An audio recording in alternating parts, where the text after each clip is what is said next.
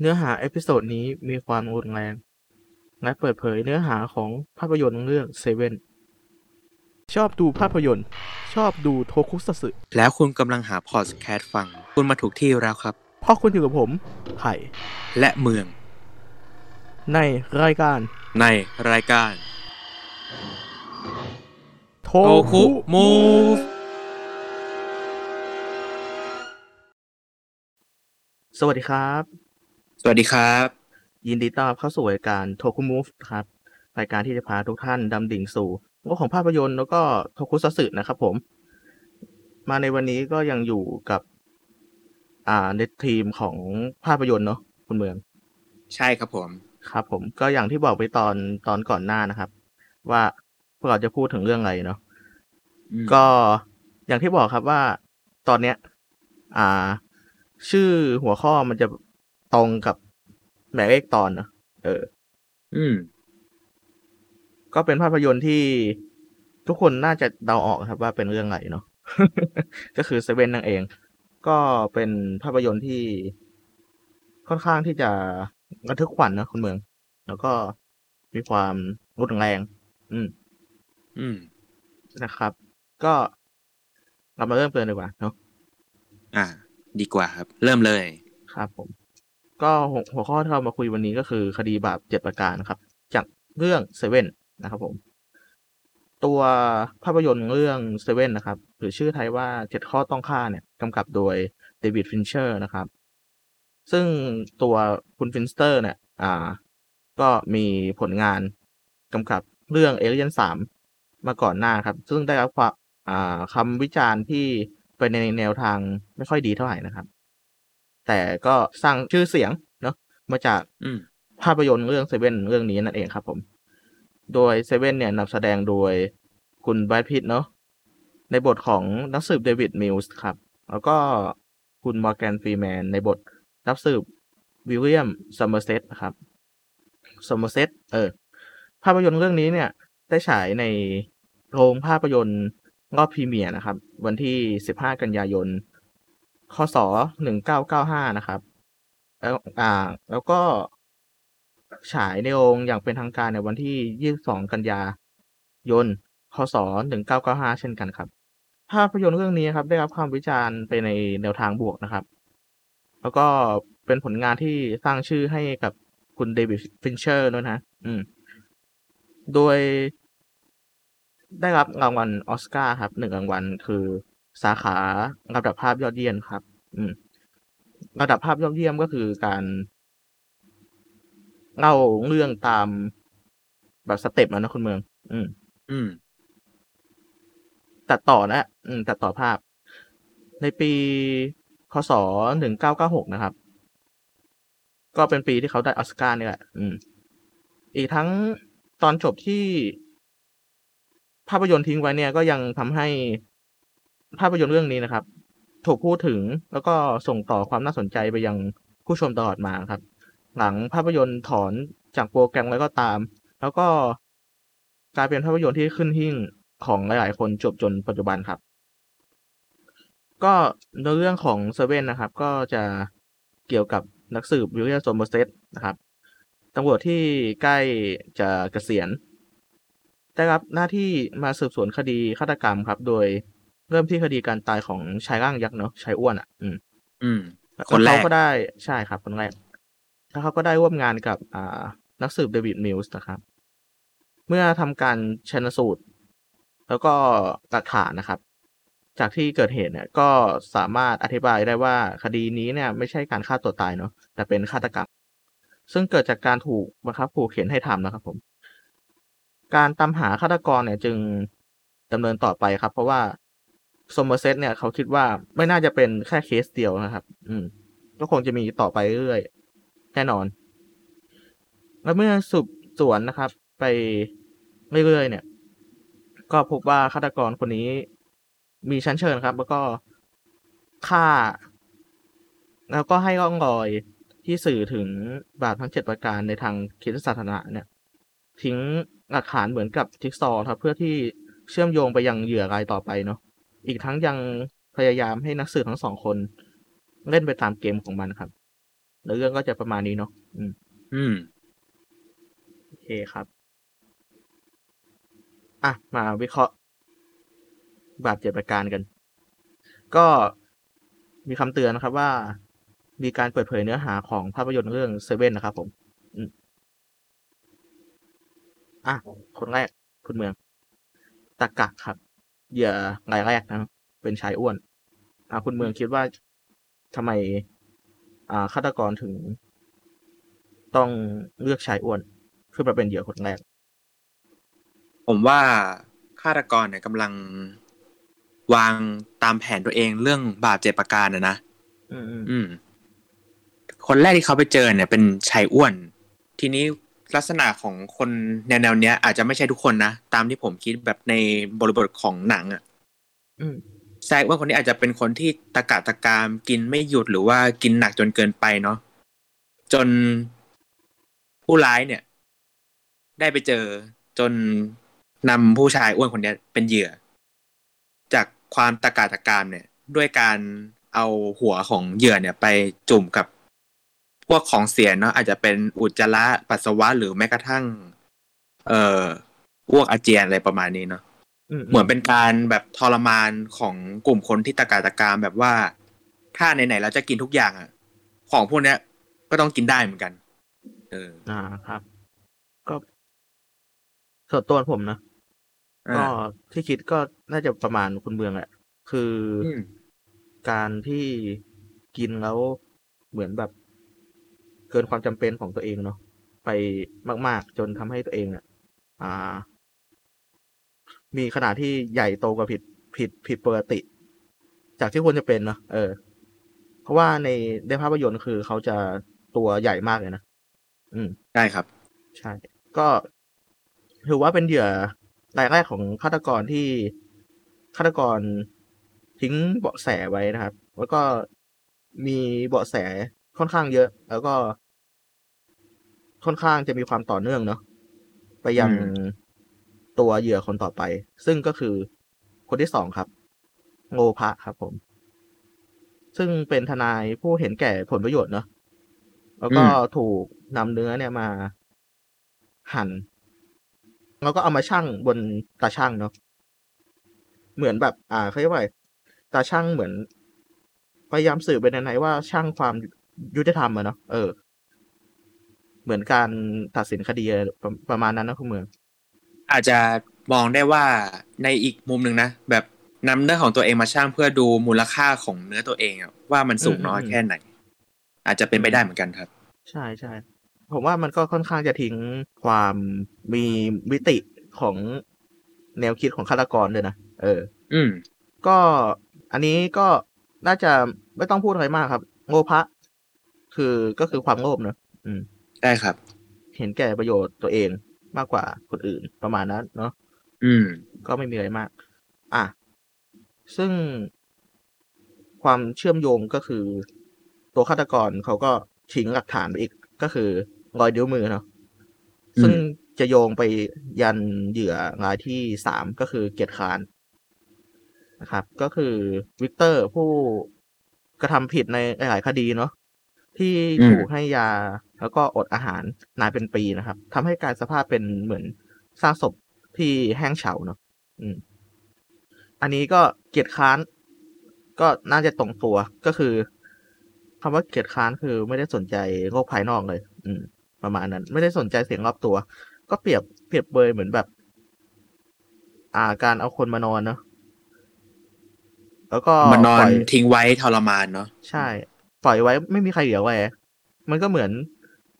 ตัวฆาตกรพยายามจะสื่อนะว่าแบบตัวคนเนี้ย อ่า ไม่ได้สนโลกภายนอกแต่จริงๆอะเขาถูกให้นอนอยู่บนเตียงเนี้ยนานเป็นปีแล้วเออ โดยที่ไม่มีใครสนใจ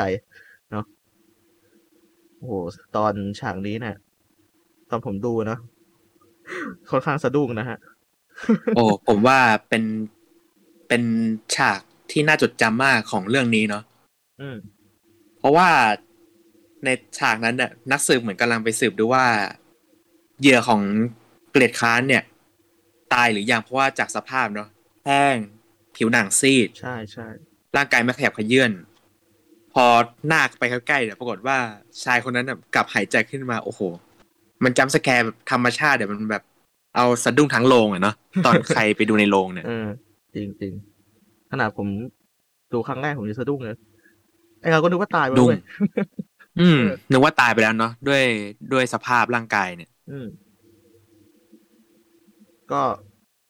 เกียรติค้านก็จะมีประมาณนี้เนาะอืม ต่อมาเหยื่อรายที่สี่ครับคาคะ อืม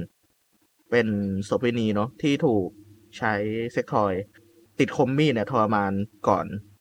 ก่อนตายเนาะอืม อันนี้ต้องให้คุณเมืองเล่า น่ากลัว น่ากลัว คือ คือในฉากเนี่ย มันจะมีรูปภาพ แต่ละบาปเนาะอืมอืมอืมและบาปเนี้ยคือ เอ่อทางผู้ร้ายเนี่ย ได้นำอุปกรณ์ทางเพศเนาะหรือที่เรียกกันว่าดิวโด เนี่ยอ่าโอ้โหโอ้โหตรงตัวเลยนะอ่า มันมันอาจจะเป็นคำที่ดูไม่ดีนะแต่แบบที่จริงสังคมก็เริ่มยอมรับเนาะอ่าอ่าใช่ใช่อ่าเริ่มเปิดกว้างขึ้น ก็คือผู้ร้ายเนี่ยเอาดิวโด เนี่ย ที่ติดกับคมมีดตรงปลายองคชาตเนี่ย มาใส่ไว้ แล้วก็ให้ผู้ชายที่มีอารมณ์ปรารถนาทางกามอารมณ์เนี่ย ไปเป็นคนทำร้ายเหยื่อก็คือโสเพณีเนาะอืมอืมอืมด้วยการอย่างนั้นแหละ ก็คือแบบใช่ทรมานแล้วแบบทิ่มแทงไปเรื่อยผมรู้สึกว่ามันเป็นบาปที่ดูทรมานที่สุดในเนื้อเรื่องนะอืมกว่าจะตายเนี่ย เจ็บก็เจ็บคือตายก็ทรมาน ในการเลือกเหยื่อของเขาอะผมว่ามันค่อนข้างที่จะไม่ได้มองในแง่ของเหยื่อนะอืม จะมองในมักจะมองในมุมมองของอาชีพ อืม ซึ่งอย่างอาชีพโสเภณีเนี่ย มันก็เป็นอาชีพอาชีพหนึ่งนะที่ถือว่าสุจริตระดับหนึ่งอะนะของของทางโซนอเมริกา ถูกไหมอืม อ่า ก็ในการมองของตัวฆาตกรเขาอาจจะมองว่าแบบโสเภณีอาจจะไม่ใช่เรื่องที่ดี เออ ประมาณนั้นเขาเลยอ่าตัดสินใจเลือกเหยื่อรายนี้ ซึ่งเป็นโสเภณี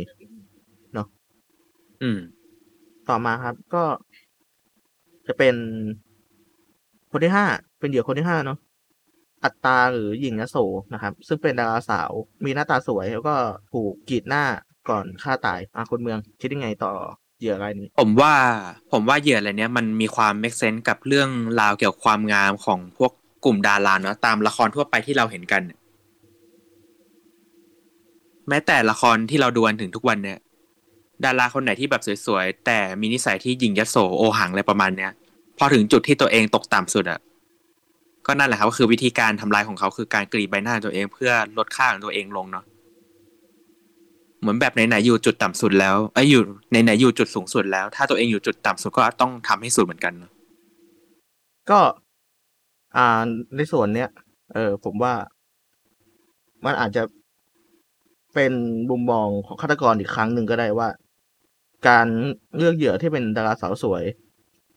กีดหน้าเนี่ยที่เลือกมาเป็นเหยื่อหญิงยโสหรืออัตตาเนี่ย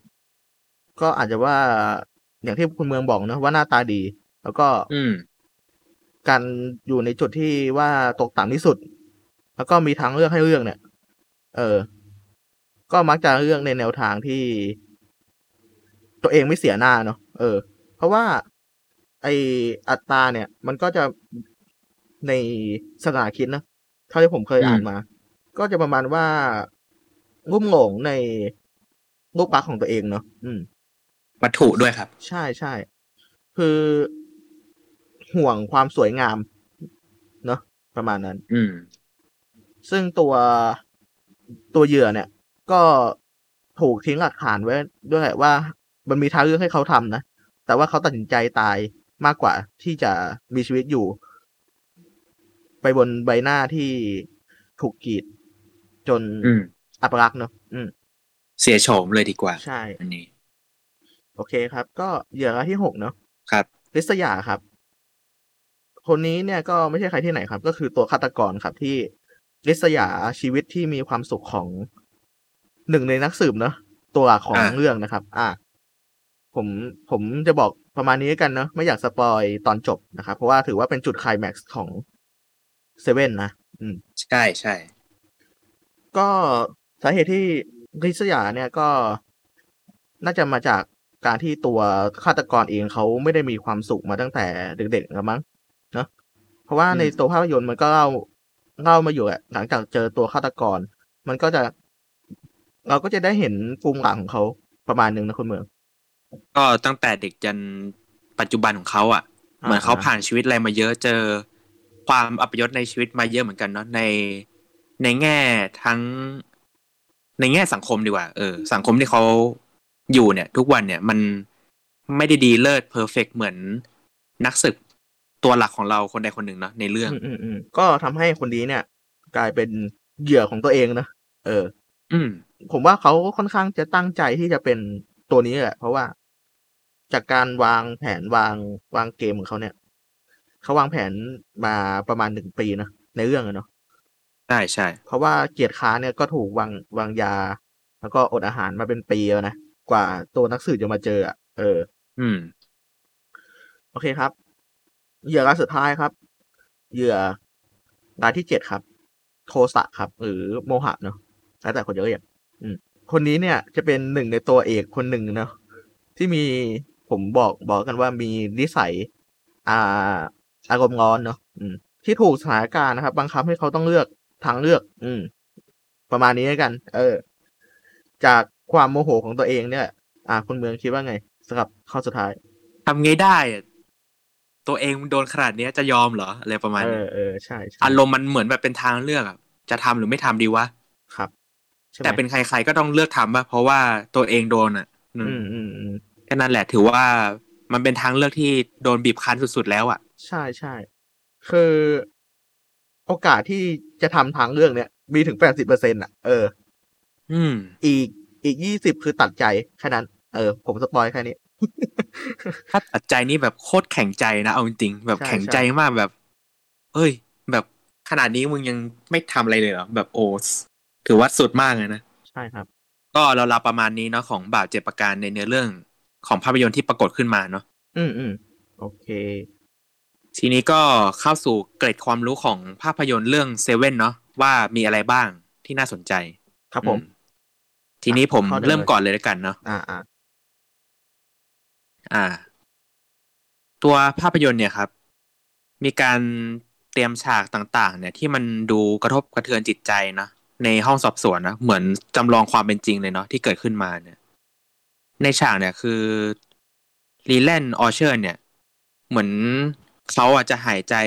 เข้าออกแบบอย่างเร็วเนาะเพื่อให้ร่างกายเนี่ยมีปริมาณออกซิเจนที่มากขึ้นเนาะจนเขาไม่ต้องแบบหายใจเข้าหายใจออกเลย เพราะว่าเหมือนกลั้นลมไว้นะที่ที่มีอยู่เนี่ย อืมแล้วก็ตัวเขาเองเนี่ยก็ไม่หลับไม่นอนมาสองสามวันเนาะเพื่อทำให้รูปร่างรูปร่างของตัวเอง แม้แต่อารมณ์เนี่ย ให้มันเข้าไปอยู่กับในหนังเนาะที่มันมีอารมณ์แบบเกรี้ยวกราดเครียดเครียดๆไงไม่รู้เนาะตามเนื้อเรื่องครับครับ ก็ถือว่าเป็นนักแสดงที่ค่อนข้างทุ่มเทเนอะแล้วก็เหมือนจะยอมเอาจริงเหมือนยอมเสี่ยงชีวิตตัวเองเพื่อไปเล่นอะไรแบบนี้ด้วยเนาะอืมอืมให้ให้บทมันดูเข้าถึงอะอืม อ่า ต่อมาครับ คือเดิมทีของภาพยนตร์เรื่องเนี้ย ตอนจบจะเป็นอีกแบบหนึ่งแต่เราไม่บอกนะว่าจะเป็นแบบไหน ใช่ แต่ตัวนักแสดงหลักของเราคือคุณแบรดพีตเนี่ย ปฏิเสธทางภาพยนตร์เลยบอกว่าถ้าจะจบแบบเนี้ย ผมขอไม่เล่นเรื่องนี้นะ เขาต้องการจบในรูปแบบที่เขาคิดเหมือนกันก็คือ ตามตามที่เราเห็นในภาพยนตร์เนาะเออใช่อ่ายืนกลานเลยนะ แบบใช่ใช่ถ้าถ้าไม่เปลี่ยนเนี่ยไม่เล่นแน่นอนอืมคือต้องเข้าใจว่า พวกเราอะ เออ ก็ไม่อยากให้ หนังมันดูไม่สนุกนะหลังจากที่ฟังที่พวกเราพูดไปเนาะเออ ครับ เราต้องการจะคงเนื้อหาส่วนที่สำคัญสำคัญมาก ๆ เอาไว้เพื่อที่จะให้ทุกคนไปเราติดตามชมเนาะเพราะว่าใช่ครับก็เป็นหนึ่งในภาพยนตร์ที่ผมว่าสักครั้งหนึ่งอะในชีวิตต้องได้ดู เออ มันเป็นหนังที่มีความแปลกใหม่เนาะอ่าอ่าแปลกใหม่เหมือนกัน อ่า ต่อมาเนี่ย ตัวผู้กำกับเนาะเดวิดฟินเชอร์เนี่ย เขาเหมือนได้บอกกับเควินสเปซีย์นะเออสเปซีย์ที่เขารับบทแสดงเป็นจอห์นโดเนี่ยกับแบรดพิตต์นะที่เป็นนักสืบมิลส์เนาะครับ ก็เหมือนบอกประมาณว่าหนังเรื่องนี้ที่คุณเล่นไปอะอาจจะเป็นหนังที่ไม่ได้น่าจดจำเนาะเพราะว่าตอนแรกเขาถูกตีตาว่าหนังเรื่องนี้อาจจะเป็นหนังที่เกรดต่ำมากเลยเนาะใช่ใช่อืม ตอนแรกอะแต่พอหนังออกมาเขาก็บอกว่าด้วยเสียงตอบรับอะไรต่าง ๆ เนี่ยผู้กำกับก็เหมือนแบบ เขาเรียกว่าอะไรชื่นใจเนาะก็บอกว่าถึงมันอาจจะดูไม่น่าจดจำในการแสดง เพราะว่ามันต้องเจออะไรกับความยากลำบากมาเยอะเขาก็เลยบอกทั้งสองนักแสดงนี้ว่าแบบควรภูมิใจนะว่าไม่น่าเชื่อเลยว่าหนังที่โดนตีตาอย่างเนี้ย กลับมามีชื่อเสียงโด่งดังได้เนาะอืมก็ถือว่าเป็นการท้าทายในการทำภาพยนตร์เลยก็ว่าได้เนาะอืมตัวตัวผู้กำกับเขาก็ไม่ได้คาดหวังอะไรนะผมว่าตอนทำ ใช่เพราะว่าเพราะว่าเขามีปมในเรื่องเอเลียนสามตามที่อ่คุณไผ่บอกเนาะตอนแรกใช่ใช่ใช่ครับเนอะมันเหมือนแบบ อันเนี้ยอาจจะเป็นภาพยนตร์ที่เขายอมเทหมดหน้าตักอะผมว่า เออ อืม คือวัดวัดกันไปเลยว่ารอดไม่รอดเออ ประมาณนั้น ใช่ อ่า ต่อไปครับคือแบล็ c พินเนี่ยเขาพยายามดำดิ่ง สู่ตัวบทละครของเขาคือนักสืบมิวเนาะเขาเลยพยายามให้ตัวละครเนี้ยเป็นตัวละครที่มีความมืดมนทั้งจิตใจแล้วก็แม้แต่การแต่งกายเนาะก็สังเกตจากการแต่งกายเนี่ย จะเป็นแบบชุดคลุมสีดำทั้งตัวเนาะแบบชุดนักสืบเนี่ยเหมือนเขาใช้สีในการสื่อความหมายด้วยนะว่าสีดำมันเกี่ยวความแบบมืดมน ความแบบ ความ dark อะเนาะเออความแบบดำดิ่งอะอืมอืมส่วนหนึ่ง ถ้าไปเทียบกับนักสืบ ลากอีกคนหนึ่งอะคุณซัมเมอร์เซตเนาะที่การแต่งกายจะเป็นแบบนักสืบทั่วไปที่แบบใส่ชุดคลุมแบบสีออกน้ำตาลเบจเบจๆเนาะก็คือแบบชุดทั่วไปของนักสืบแหละอ่าอืมแล้วก็อีกข้อหนึ่งถือว่าเป็นเหตุการณ์ที่เกิดขึ้นโดยบังเอิญเนาะ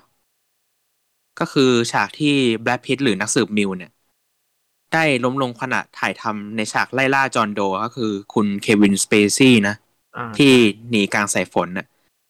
แขนของคุณแบล็ p พิตเนี่ยได้เกิดอุบัติเหตุไปผ่านกระจกรถนะที่แตกเนี่ย ชนเข้าอย่างจัง จนทำให้แขนเขาเกิดความบาดเจ็บเนาะก็น่าจะประมาณแบบแขนอาจจะได้รับบาดแผลชะกันเยอะเหมือนกันเนาะอืมอืมอืมจนอาจจะขยับไม่ได้ อุบัติเหตุนี้ทำให้สคริปต์ของตัวเรื่องอะเปลี่ยนไปเนาะก็คือทั้งเรื่องเนี่ย แบทพิทต้องใส่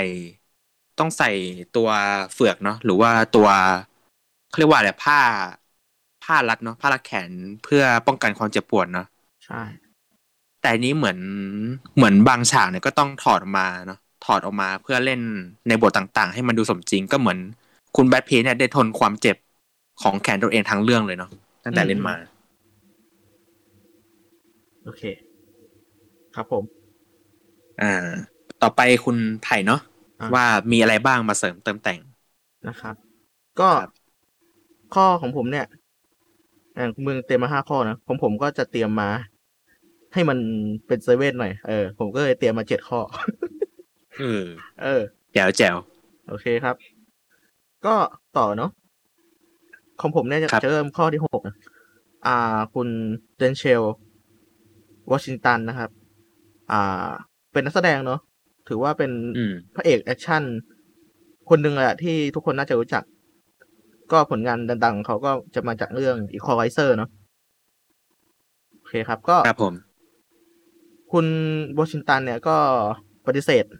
บทที่เป็นนักสืบมิลส์นะครับ ไปให้กับคุณแบรดพิตต์เนาะโดยบอกกับ Entertainment Weekly ว่าภาพยนตร์เรื่องนี้เนี่ยมันมืดมนนะครับ แล้วก็ช่วยร้ายเกินไป ต่อมาเนี่ย เขาก็กลับเสียใจที่ตัดสินใจ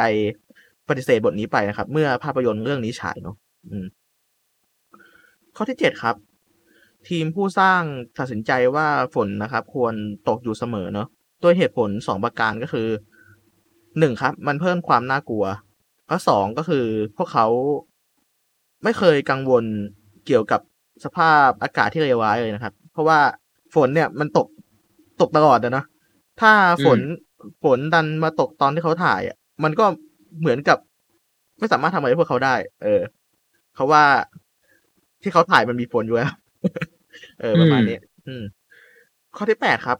ภาพลักษณ์ที่ดูหมองหม่นแล้วก็มืดมนของภาพยนตร์เรื่องนี้เนี่ย เกิดขึ้นได้จากการที่ผ่านกระบวนการทางเคมีนะครับ ที่เรียกว่า bleach bypass เนอะซึ่งมีสีเงินในสต็อกของฟิล์มที่ไม่ได้ถูก นำออกนะครับ อืม ซึ่งให้ภาพที่มืดแล้วก็ดูลึกลับนะอืมอืมก็เลยทำให้ภาพยนตร์เนี่ย ดูลึกขึ้นครับ แล้วก็ดูล้ำขึ้น เหมือนกับเป็นการสื่ออารมณ์อีก แนวหนึ่งว่าแบบ เออธีมของภาพยนตร์เนี่ยหม่นๆนะเออประมาณนี้ อืม ผมว่าสีก็มีส่วนมากเลยนะในการใช่ใช่นำแสดงเรื่องภาพยนตร์เนี่ย อืม เป็นการบิวอารมณ์เนาะอืม โอเคครับ ต่อมาข้อที่เก้าครับ คุณเดวิดฟินเชอร์นะครับ คิดว่าคุณมอร์แกนฟรีแมนเนี่ยจะปฏิเสธบทนี้เนาะโดยตอนแรกเนี่ยเขาคิดว่าคุณมอร์แกนฟรีแมนเนี่ย จะรู้สึกว่าภาพยนตร์เรื่องเนี้ยตลาดมันตกต่ำเกินไปเนาะแต่อืมคุณมอร์แกนฟรีแมนเนี่ยกลับจะกลับเป็นคนแรกนะครับ ที่เข้าร่วมทีมนักแสดงอย่างกระตือรือร้นครับ อืม แหมผิดคาดนะ นับถือจิตใจคุณมอร์แกนฟรีแมนจริงๆนะ คือแบบอืมไม่เลิกงานไม่ยากจนอะ เอาจเอริงอจริง ถือว่าเป็นอีกหนึ่งบทหนึ่งเลยนะ ที่ทำให้คุณมอร์แกนฟรีแมนเนี่ยมีชื่อเสียงขึ้นมา จริงอืมๆคุณมอร์แกนฟรีแมนก็มีชื่อเสียงมาตั้งแต่วัยหนุ่มแหละเออๆชอแชง ชอแชงเท่าที่จำได้นะก็ถือว่าเป็นอีกหนึ่งนักแสดงยอดฝีมือเนาะของวงการฮอลลีใช่วูดโอเคครับ ต่อมาครับ ข้อที่สิบครับเซเว่นนะครับเป็นภาพยนตร์ที่ทำรายได้สูงสุด อันดับที่เจ็ดของปีหนึ่งเก้าเก้าห้าครับคศหนึ่งเก้าเก้าห้าเนาะอืม อืม ซึ่งกลายเป็นว่าอันดับที่เขาได้อะตรงตามชื่อเรื่องเลยเซเว่นนะเป๊ะมากนะครับ โอเคครับ ข้อที่สิบเอ็ดครับ เรื่องนี้เนี่ยได้รับการโหวตให้เป็นภาพยนตร์ที่น่ากลัวที่สุด อันดับที่แปดนะครับ ตลอดการโดย Entertainment Weekly ครับ โอเค ส่วนข้อสุดท้ายนะครับ ก็อาจจะหยาบๆหน่อยเนาะอืมคำว่าเชียเอ้ยนะฮะ หรือฟักในภาษาอังกฤษนะนะครับแล้วแล้วก็แล้วก็คำที่มีความหมายต่อเนื่องกันเนี่ย ปรากฏในเรื่องครับ ตลอดทั้งเรื่องเนาะเจ็ดสิบสี่อืมครั้งครับ ตลอดทั้งเรื่อง ซึ่งส่วนใหญ่เยอะมากพูดโดยคุณแบทพิตอะ คุณเมือง โอ้เยอะมากขนาดเขาบอกเลยนะว่าขนาดคุณซามูเอลแจ็กสันเนี่ย นักแสดงดังเลยเนาะคนเนี้ยอืมเขาก็พูดคำนี้ออกมาบ่อยมากคือเขาชอบพูดว่า motherfucker นะอ่าอ่าอ่าเออเยอะมากพอมาเจอละครเรื่อง พอมาเจอภาพยนตร์เรื่องนี้ที่แบทพิทเล่นนะนะพูดว่าฟักเจ็ดสิบสี่ครั้งเขาถึงกับยอมแพ้นะเพราะว่ามันเยอะมากไป เยอะจริงครับอ่าคือมันค่อนข้างจะเป็นภาพยนตร์แนวแบบ ไม่ใช่เด็กดูอะนะเออเป็นเป็นเป็นภาพยนตร์แนวแบบ ผู้ใหญ่เลยอะผมว่า อืม เพราะว่ามันค่อนข้างจะติดเรทมันก็เลยทำให้ใช้คำเนี้ยได้ค่อนข้างจะสะดวกกว่าภาพยนตร์ที่เป็นเรทพวก PG สิบสามอะไรพวกเนี้ยเนาะอืมใช่ครับ โอเคครับ ก็ทั้งหมดอ่าเดี๋ยวก่อนครับ คุณไผ่ครับอ่าเดี๋ยวก่อนครับ อ่า โอเค ผมจะไม่น้อยหน้าคุณแน่นอน ผมมีแถมเฮ้ยอีกสองข้อครับ มีแถมอีกด้วย เอาว่ะอ่าอ่ามามามาผมว่ามันน่าจะเป็นอะไรที่น่าจดจำเนาะในในเก็บความรู้เนี่ย คือในฉากการแสดงของเหยื่อเกลียดค้านเนี่ยหรือสล็อตเนาะอ่าครับ ทางทีมภาพทางทีมงานเนาะเขาได้เฟ้นหานักแสดงเนี่ยให้เข้ากับบทบาทนี้คือทั้งเรื่องเนี่ยไอ้ทั้งทั้งทีมเนี่ยไม่มีใครที่จะเข้าบทบาทนี้ได้จนเขาต้องไปรับนักแสดงเพิ่มอีกเนาะก็จะได้นักแสดงคนหนึ่งเพิ่มมาก็คือคุณไมเคิลลีดแมคเคเนาะคืออ่าฮะคนเนี้ยเขามีรูปร่างที่ค่อนข้าง ตรงสเปคกับเหยื่อรายนี้เนาะที่ต้องผอมแห้งเนาะหนังผิวหนังติดกระดูกก็คือพอได้รับนักแสดงคนนี้มาเขามีน้ำหนักเพียง 44 กิโลกรัมคือน้อยมากอุ้ยน้อยนะสำหรับแต่ว่าระดับผู้ชายแต่ว่าอืมอืมทางทีมงานเนี่ย เขาต้องการให้คุณไมเคิลลีดแมคเคนเนี่ยไปลดเพิ่มอีกได้ไหมโอ้โหผมผมอึ้งเลยนะ พอพูดคำนี้ออกมา จน44เขากลับว่าน้มาอยนะอีกครั้งหนึ่งน่ะ อืม แบบโอ้ เอาอีกเหรออะกลับมาอีกจครั้นงหนึ่งเหลือตัวเขากลับมาอีกครั้งหนึ่งเนี่ยทำให้คุ้มกับอย่างคุณเดวิดฟิชเชอร์เนี่ย อึ้งเลยนะ เพราะว่าตัวคุณไมเคิลลิดแมคเคนเนี่ยลดจาก 14 กิโลกรัมเหลือ 40 กิโลกรัม โอ้โห โอ้โหซีโอเลยนะแพงมาก เอาตัดไตไส้พุงไว้ไหนวะ เออ โอ้โหหนังไม่หนังซ้ำครับ ฉากนี้ต้องใช้ความอดทนมากเนอะของนักแสดงคุณไมเคิล ลีแมคเคนเนี่ย ด้วยการเตรียมฉากแล้วก็ตกแต่งร่างกายยาวนานถึง14ชั่วโมงอืมนานนะครับ ก็คือเหมือนทาสีร่างกายก็ทำให้ตัวเองเหมือนร่างกายซีดๆแถมต้องยังต้องไปนอนเป็นชั่วโมงอีก โอ้โห ผมว่าเขาทุ่มเทกันมากเลยนะทีมงานอะเอาจริงเอาจังมากครับ จริงแล้วก็โอ้ถ่ายเนี่ยผมคิดว่าน่า น่าจะเป็นถ่ายแค่ฉากเดียวอะเออเขาเลยทุ่มเทกันขนาดนี้ เพราะว่ามันจะพลาดไม่ได้ เออๆใช่ใช่ต่อเลยครับเหลืออกข้อหนึ่งใช่ไหมแล้วก็ข้อสุดท้ายแล้วไหนๆหนังหนังเรื่องเนี้ยชื่อว่าเซเว่นนะอ่า จัดมา ปรากฏว่าเรื่องเนี้ย มีเลขเจ็ดมากมายในหนังเกิดขึ้นเยอะมากเลยนะอืมบังเอิญจริง ๆครับ ก็คือ ฉากบ้านช่องนะครับที่เขาได้ใช้การแสดง ก็ยังมีเลขเจ็ดโผล่มาด้วยนะเฮ้ยเออ แถมการกำหนดฉายหนังเรื่องเนี้ย รอบแรกเนี่ยคือตอน 7 PM นะครับ แถมยังตรงได้อีก เจ็ดอีกแล้วโอ้แถมก่อนหนังจบอีก อีกเจ็ดนาทีเนี่ยนักสืบซัมเมอร์เซตนะก็ได้เอ่ยคำว่า he will win อีก คืออะไรทุกอย่างตรงกับเจ็ดหมดเลย แปลกมาก เป๊ะอะไรขนาดนั้นครับ ถือว่าเป็นอาถรรพ์เลขเจ็ดไว้ไหมเออ เอ้ยแต่เขาบอกว่าเลขเจ็ดถือว่าเป็นโชคลางมากอ่าของเรื่องนี้นะใช่ใช่อืม เป็นเลขนำโชคเลยก็ว่าได้นะผมว่า เออ เออ แปลกเหมือนกันครับ ทั้งที่แค่ชื่อภาพยนตร์เป็นตัวเลขเนี่ย แต่กลับมีตัวเลขโผล่ขึ้นมากมายในหนังเนาะอืมโอ้อืมถือว่าเซอร์ไพรส์ผมมากเลยนะเออแปลกตอนแรกผมก็ไม่คิดว่ามันมีอะไรให้น่าสังเกตเยอะขนาดนี้เหมือนกัน ก็ สรุปก็คือเตรียมมาคนละเจ็ดข้อนะ สมกับเป็นใช่ครับชื่อเรื่องภาพยนตร์ว่าเซเว่นโอเคคครัรับบผมอะคุณเมย์มีอะไรจะต่อไหม คุณไผ่มีอะไรจะฝากไหมครับ ให้กับโดนคุณผู้ฟังผมเฉยโอเค โอเค โอเคครับ ก็สำหรับ episode นี้ครับ ก็อาจจะไม่ได้ยาวมากเนอะคุณเมือง อืมครับ ก็อย่างว่าครับเราก็พูดพูดคุยนะ ตามอืมภาษาพวกเรา เออ จะช้าจะเร็วก็เหมือน มันเหมือนว่าพูดคุยกันสนุกสนุกโอเคครับ ก็สำหรับ episode นี้ครับ ท่านผู้ฟังรู้สึกยังไงก็สามารถพิมพ์มาในคอมเมนต์ของโพสต์ที่เกี่ยวข้องกับ episode นี้ได้ทาง Facebook นะครับเพจ facebook.com slash t o k u m b u เนอะแล้วก็อ่าทางช่องทางคอมเมนต์ใน YouTube ครับ อืม ในใต้คลิปเนาะของตอนนี้ อืม ก็สามารถติชมรายการแสดงความคิดเห็นมาได้ครับนะฮะก็จะได้เอาไปปรับปรุงต่อไปเนาะเออครับผม แล้วก็สามารถรับฟังโทคุมูฟครับ ได้ทาง Spotify นะครับ อ่า YouTube แล้วก็ช่องทางต่างๆ เช่น Apple Podcast นะครับ ก็เพียงแค่พิมพ์คำว่าโทคุมูฟเข้าไปในช่องค้นหาครับ ก็จะปรากฏรายการของพวกเราเนาะอืม โอเคครับ ก็จะออกอากาศทุกๆ วันพุธครับ เวลา19นาฬิกาตรงครับแหม19นาฬิกาตรง7 pm 7 PM เอ๊ะเดเดเลย โอเคครับ ก็ติดตามรับฟังกันได้ครับผมสำหรับตอนหน้าจะเป็น อ่า หัวข้ออะไรเนาะ อืม ก็ติดตามกันด้วยครับ ก็